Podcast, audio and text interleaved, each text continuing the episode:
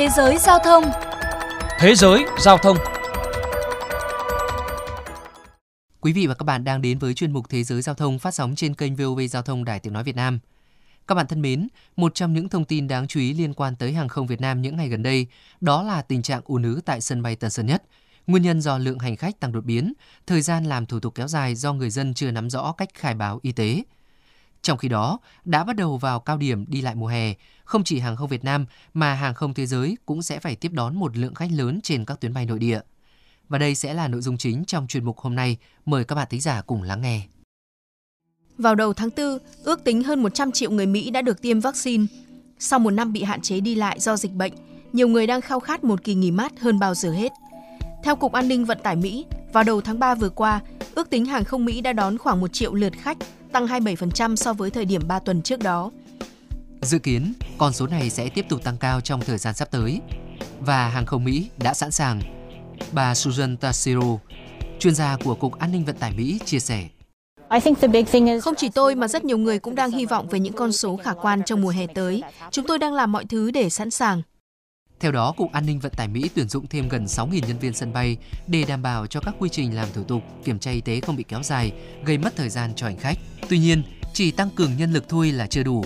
Theo ông Keisang Yukiap, chuyên gia của Hội đồng Sân bay Quốc tế, thách thức lớn nhất trên con đường phục hồi ngành hàng không sau đại dịch Covid-19 là cung cấp các dịch vụ làm thủ tục, kiểm tra y tế một cách nhanh chóng, đa dạng về hình thức nhưng vẫn phải đảm bảo tính nhất quán. Việc áp dụng công nghệ không chạm có thể là câu trả lời cho thách thức này. Ông Andrew O'Connor, phó giám đốc công ty công nghệ hàng không Sita chia sẻ.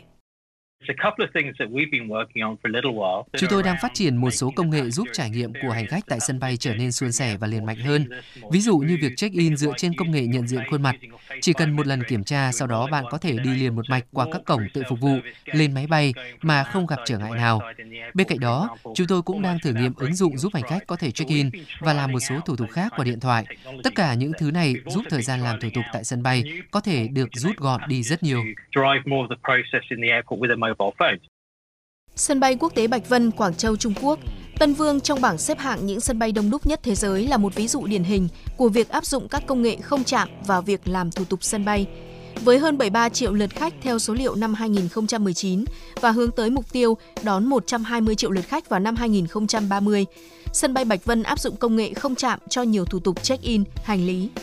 Công nghệ nhận diện gương mặt One ID cũng đã được thử nghiệm hạn chế tại ga quốc tế. Vì lý do y tế, hành khách hiện có quyền từ chối sử dụng One ID để đảm bảo việc đeo khẩu trang mọi lúc tại sân bay. Bên cạnh đó, sân bay Bạch Vân cũng bắt đầu kế hoạch mở rộng các nhà ga, đường băng với mục tiêu hướng tới một sân bay hiện đại, được điều khiển tự động hoàn toàn trong tương lai. Tuy nhiên, bà Carol Lobato, Phó Tổng Giám đốc sân bay Bạch Vân cho biết, dù áp dụng nhiều công nghệ hiện đại, nhưng không có nghĩa là yếu tố con người sẽ bị quên lãng.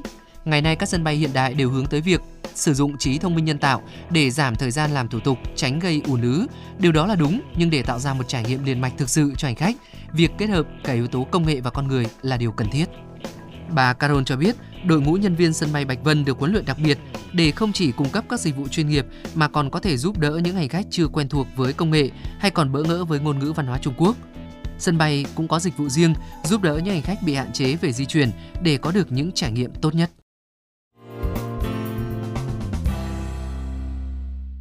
Trở lại với tình trạng ùn ứ tại cảng hàng không Tân Sơn Nhất, hiện sân bay đã triển khai đảm bảo mở 100% các máy soi chiếu an ninh, đồng thời huy động và tăng cường nhân viên hướng dẫn, hỗ trợ hành khách về các thủ tục khai báo y tế, các thủ tục kiểm tra an ninh trước mỗi chuyến bay. Bên cạnh đó, việc khai báo y tế của hành khách sẽ do các hãng hàng không đảm nhận.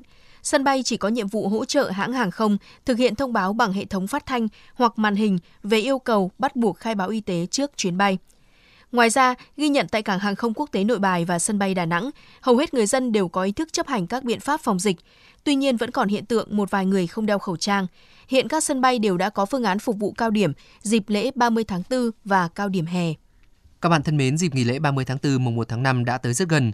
Do kỳ nghỉ lễ năm nay kéo dài tới 4 ngày, hẳn nhiều người trong số chúng ta sẽ nghĩ tới việc đi chơi, đi du lịch. Dù tình hình dịch bệnh đang trong tầm kiểm soát, tuy nhiên mỗi chúng ta vẫn cần tuân thủ các biện pháp phòng dịch để nhằm đảm bảo an toàn cho người thân và bạn bè. Chuyên mục Thế giới Giao thông hôm nay xin được khép lại. Cảm ơn các bạn đã dành thời gian theo dõi.